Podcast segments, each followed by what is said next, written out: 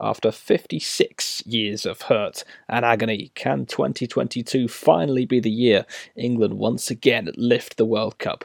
We chatted with Flash Score, Redmen TV and Last Word on Football writer Tom Cunningham to discuss Gareth Southgate, the harmonious England squad and whether England can claim victory in the peculiarly timed tournament.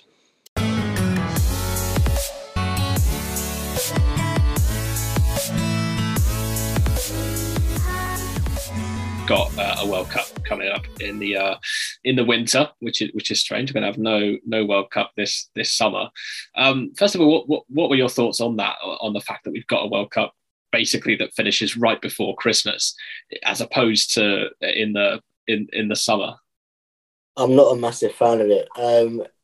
I just can't imagine sitting inside pubs singing Gareth Southgate Christmas songs. And hoping for the best. It's a summer competition where it should be in beer gardens with beer going everywhere. I don't understand for many reasons why it's in Qatar, especially as well. One of the more simple reasons why you've then got to move it to a different time. That should tell you alone that it shouldn't be there, let alone all the other factors involved. Yeah. But nonetheless, England, of course, will go there hoping to build on the Euro relative success, we'll say, that they had last year. This feels like a very different England squad now. It feels like a more together one. In the past, you had players from different clubs who almost just tried to avoid each other when they were in the England camp. But it just feels like a very different dynamic now in the England squad compared to before. Yeah, and it's a team of winners, I feel. Experienced players as well. They've experienced semi-finals and finals now for England, and it just feels like certain teams need that heartbreak to then go again. Liverpool need it as well as others. So we could go all the way. Who knows? In Qatar, it'll be interesting. Players are now as well more mature, more in their prime. Jude Bellingham has had another good season at Dortmund, so we'll see what happens. Yeah, and it's obviously such a young squad. As a result, it's difficult sometimes to look at those young players and think they're going to be a mainstay in the squad. But Gareth Southgate's put a lot of faith in them, which has been just impressive to see. Going forwards, if England don't win the World Cup this winter, dare I say it, is there still a future for Gareth Southgate as England manager, because he has built a brilliant England squad? Yeah, 100%. Do I think Gareth Southgate's the best tactician in the world?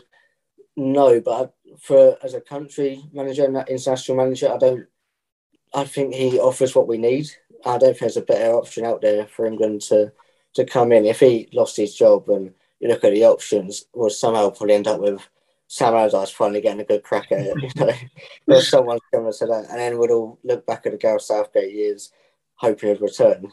So hopefully stays in a job. Yeah. Is there ever a part of you that wonders how it would have gone if Sam hadn't had that controversy? Or is it kind of set that it wouldn't have gone particularly well with him in charge?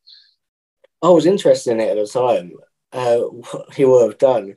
Because you can imagine Harry Kane, instead of dropping back, the focal point up top, and have Jude Bellingham launching balls to him, and somehow, Harry Maguire would be our best player then in the squad somehow. So I don't think it would have gone well. It would have been interesting to see. I would like to have seen it for a good year, but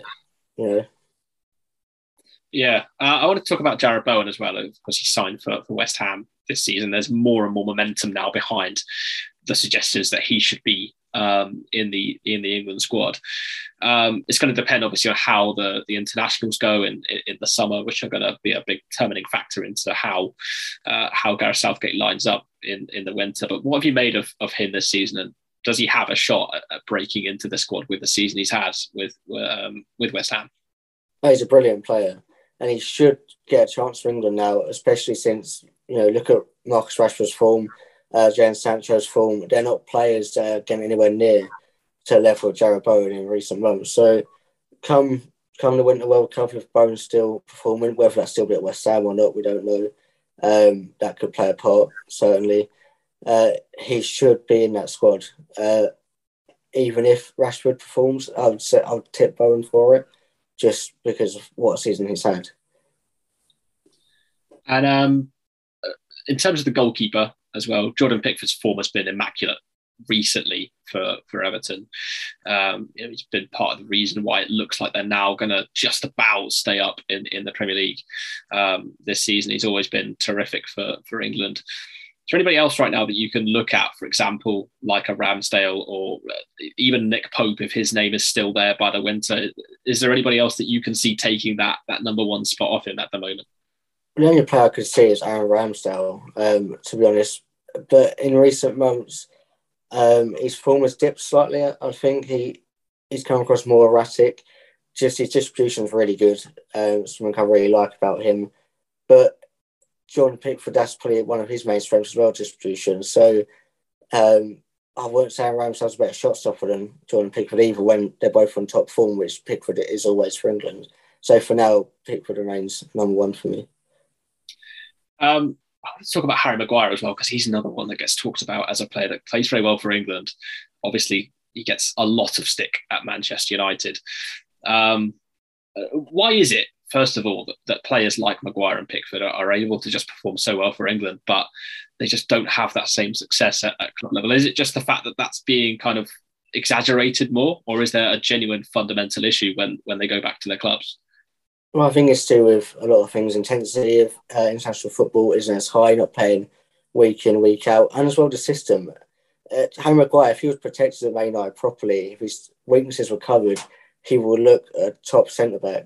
If you stick a good defensive midfielder in front of him and a partner with pace, Ibrahim O'Kanasi, if they managed to get hold of him before Liverpool did, it would have been perfect. And we wouldn't be talking about Harry Maguire as a poor defender right now. His strength's what he does.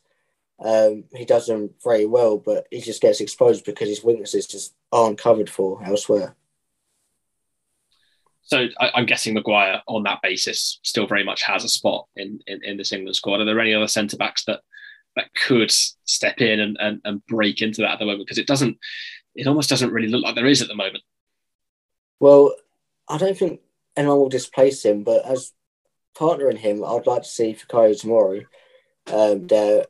He's had a fantastic season with AC Milan and helped them to the league title. I'm not sure if that's confirmed yet, but pending league title possibly. And he's just been overlooked time and time again, but he's been so good for them. He has to surely come into the side now. And then elsewhere, I'm not sure who else could. Tyrone Mings has been poor for Villa, I think. So Maguire stays in. I think it has to be Tomori next to him if it's a two at the back. The midfield is always a bit of a debate as well. There was not surprise, I would say. I just saw some criticism last summer of the midfield that Southgate often went with. But obviously, yeah, it's important to make sure that, like you say, Maguire has that, or the centre-backs have that protection in front of them. Declan Rice has had a good season.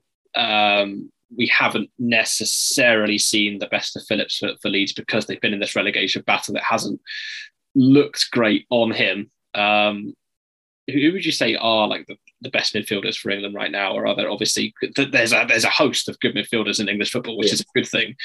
Are there any three particularly that you can point to that would go straight into that midfield?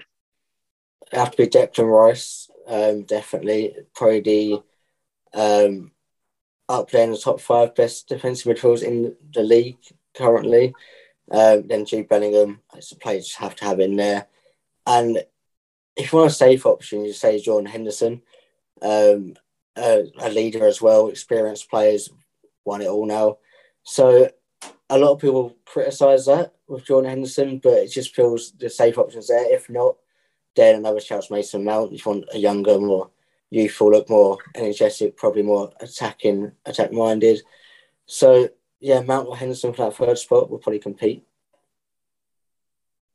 And going forward as well, the whole squad really is interesting. The whole starting lineup. Harry Kane is another one who hasn't had the best season. The move to Man City didn't work out. He's picked up his form quite a lot recently. He's scored really important goals against Arsenal and Manchester City. Scored against Burnley as well, and that goal ultimately against Burnley could have just secured them the Champions League for next season.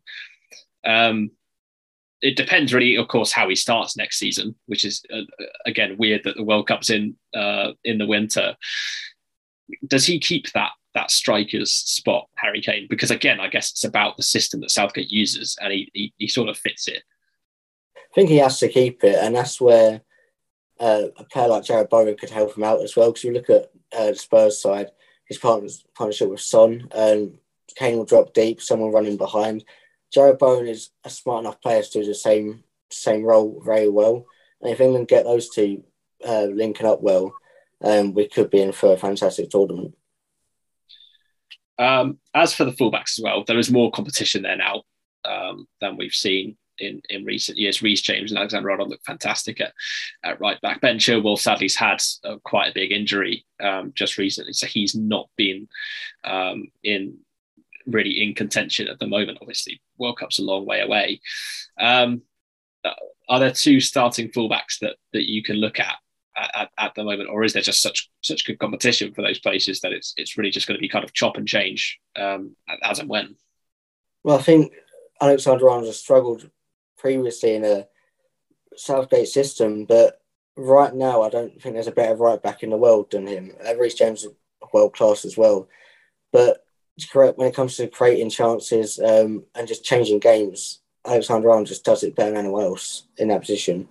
And there'll be a lot of debate behind that. If there's five at the back, then maybe as a wing-back, the experience he's played there, Reece James gets a nod. But for me, four at the back has to be Trent all day long. And then the other side, Luke Shaw's been woeful for Manchester United this season. Hopefully, come December, come Christmas time, come the World Cup, Ben Chilwell will be fit and raring to go. So if not, we could struggle down that side. Yeah, and again with the timing of the World Cup, the fact that obviously they would have started a season, does that kind of give them more energy going into the start of next season, knowing that there is still a chance that they can earn themselves a call up for the winter? Yeah, the likes of Dominic Calvert-Lewin. Those couple of months will be crucial for him. If he can get off to a good start next season, be right in contention again. Danny Ings, even outsiders, could stand a chance. James Ward-Prowse, who continues his good performance next season, maybe with another club, who knows what happened in the summer. It gives Gareth Southgate a major headache. No one will envy that headache when it comes to it, but hopefully he'll make the right choices like he has done in the past.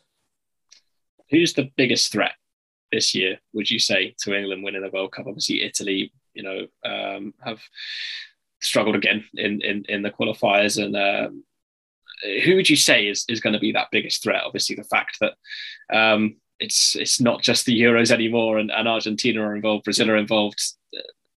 Who would you say are the favourites other than England? Oh, if France didn't have Didier Deschamps for one more tournament, I would say them under Zidane, let's say, but for now, Spain or Brazil. Brazil are back on the up. Vinicius Junior will have a major role in whatever they do, and then Spain as well. They seem to have found it again, found the know-how that they previously had, combined with a newer system. So, but ultimately, these two sides are sides England could beat on a day. If you look at individual quality, the likes of Harry Kane can change the game. So hopefully come winter, we'll be seeing just that.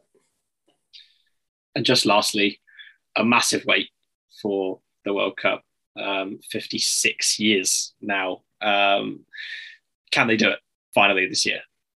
Yeah, you have to say yes. Otherwise I won't be a supporter, but I generally do believe after Euros, we got to the final and had the heartbreak of that, but the squad's carried on performing outside of the internationals. So it just feels like we had the heartbreak needed to know how to do it next time round. And if we don't do it, then I'll prepare myself for heartbreak once more.